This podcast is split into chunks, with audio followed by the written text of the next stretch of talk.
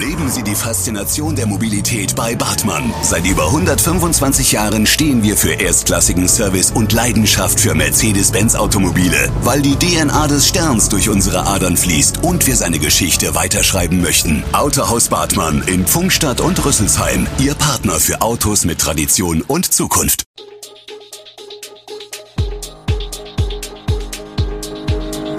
Gude, unser morgendliches News Update. Das Wichtigste aus Südhessen für Sie im Überblick. Guten Morgen aus Darmstadt an diesem 2. November. Diese Themen sind heute für Südhessen von Bedeutung. Darmstadt ist die heißeste Stadt Hessens.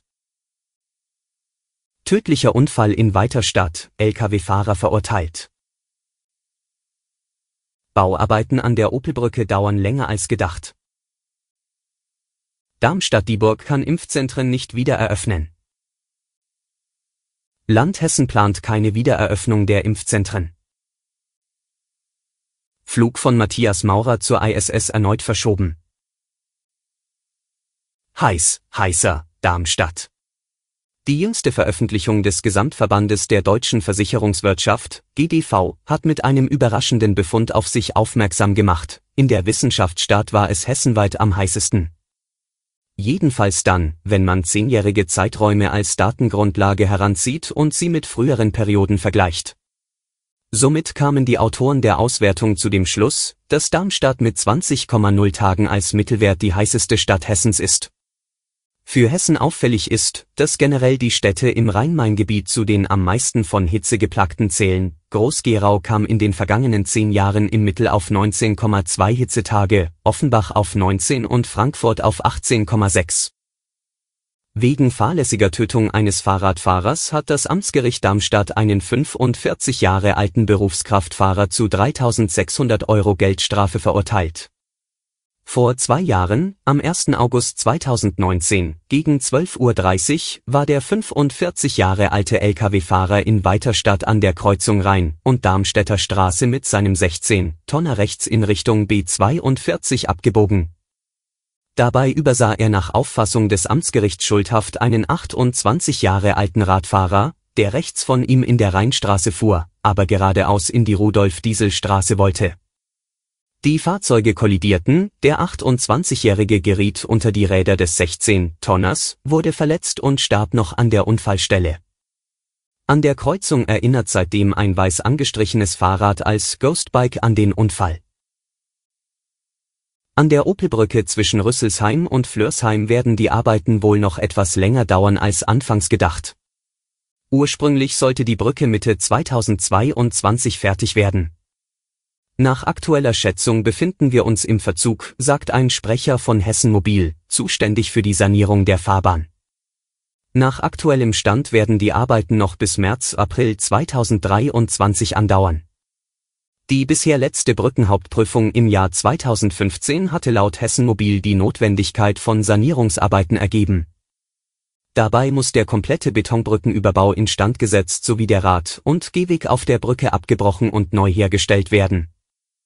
Für die Fußgänger und Radfahrer wurde eine Behelfsfahrbahn eingerichtet. Der geschäftsführende Bundesgesundheitsminister Jens Spahn, CDU, SPD-Gesundheitsexperte Karl Lauterbach, Ärztepräsident Klaus Reinhardt, sie alle fordern inzwischen, dass die erste Ende September in Hessen geschlossenen Impfzentren wieder öffnen, um die Boosterimpfungen bewältigen zu können. Jens Spahn spricht davon, die Impfzentren im Standby wieder hochzufahren. Doch im Landkreis ist kein Impfzentrum im Standby. Wir können die beiden Impfzentren auf keinen Fall wieder so an den Start bekommen, sagt Landrat Klaus-Peter Schellhaas, SPD. Die seinerzeit angemieteten Räume in Pfungstadt seien seines Wissens schon wieder vermietet, nur Rheinheim könnte man ad hoc wieder einrichten. Hier gibt es aber ein anderes Problem, die Zahl der Schutzsuchenden steigt wieder, sagt Schellhaas auch im Hinblick auf Afghanistan. Deshalb wollten wir uns Rheinheim eigentlich dafür vorhalten, sagt er. Bevor es zum Impfzentrum wurde, nutze der Kreis das Gebäude bereits als Flüchtlingsunterkunft. Das Land Hessen erwägt derzeit aber ohnehin keine Wiedereröffnung der Impfzentren für Corona-Auffrischungsimpfungen. Diese Impfungen könnten nach Auffassung der Landesregierung auch von Ärzten übernommen werden, teilte Regierungssprecher Michael Busser am Montag auf Anfrage mit. Es gebe von den Ärztevertretungen auch keinen Druck, die Impfzentren wieder zu eröffnen. Der geschäftsführende Bundesgesundheitsminister Jens Spahn, CDU, hatte vorgeschlagen, die regionalen Impfzentren für die Auffrischungsimpfungen rasch wieder hochzufahren. Der Start des deutschen Astronauten Matthias Maurer zur internationalen Raumstation ist erneut verschoben worden. Wegen eines kleineren medizinischen Problems eines der Crewmitglieder könne der Start nun nicht mehr wie geplant am Mittwoch stattfinden, teilte die US-Raumfahrtbehörde NASA am Montag mit. Das Problem ist kein medizinischer Notfall und hat nichts mit Covid-19 zu tun. Die Gesundheit der Crewmitglieder werde weiter beobachtet. Ein neuer Startversuch sei nun frühestens am Samstag um 23.36 Uhr Ortszeit möglich. Um welches Crewmitglied es sich handelt, wurde zunächst nicht mitgeteilt. Alle Infos zu diesen Themen und noch viel mehr finden Sie stets aktuell auf echo-online.de. Gute Südhessen ist eine Produktion der VAM von Allgemeiner Zeitung, Wiesbadener Kurier, Echo Online und Mittelhessen.de. Redaktion und Produktion die NewsmanagerInnen der VAM. Ihr erreicht uns per Mail an audio.vam.de.